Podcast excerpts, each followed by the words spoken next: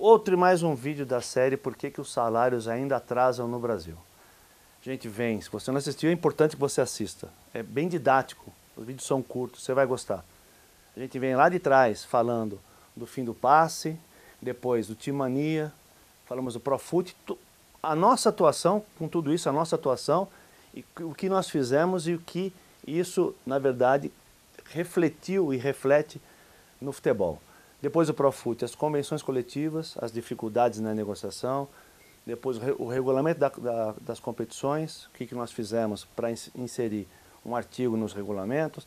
Depois falamos das ações diretas e inconstitucionalidade que nós ajuizamos junto com o partido político Podemos no Supremo. É, depois, nosso trabalho no, no Clube Empresa. E o último, nessa sequência, nós falamos um pouquinho a respeito da Câmara Nacional de resolução de disputas. E agora a gente, a gente vai falar do sistema de licenciamento de clubes. O que, que, é isso? Isso já vem funcionando na Europa há bastante tempo. Né? E o futebol brasileiro resistia a adotar.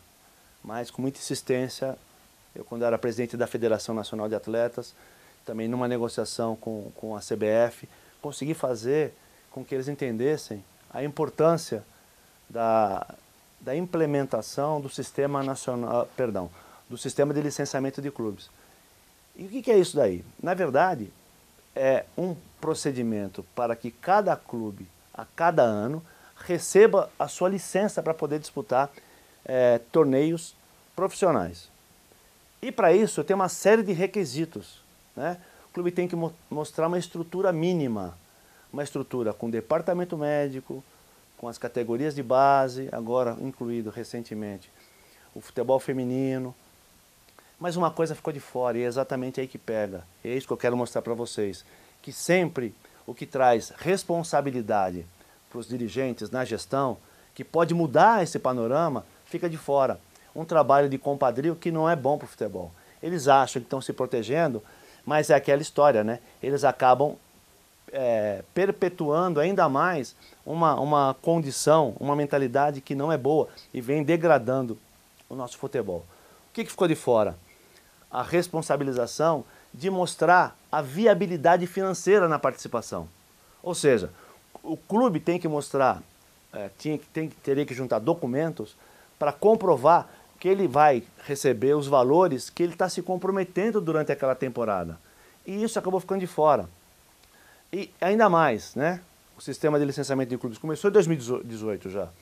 Mas começou de uma forma muito branda para os clubes da primeira divisão. É, e que se fosse na Europa, vários clubes já não disputariam.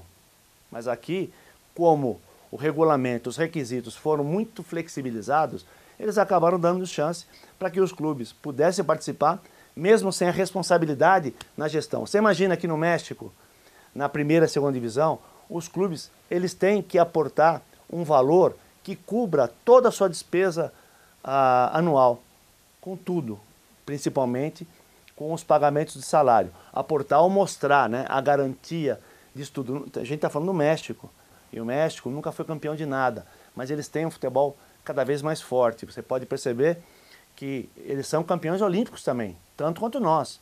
E nessa condição. Isso não é à toa. Exatamente esse é um dos pontos que a gente vem tentando mostrar.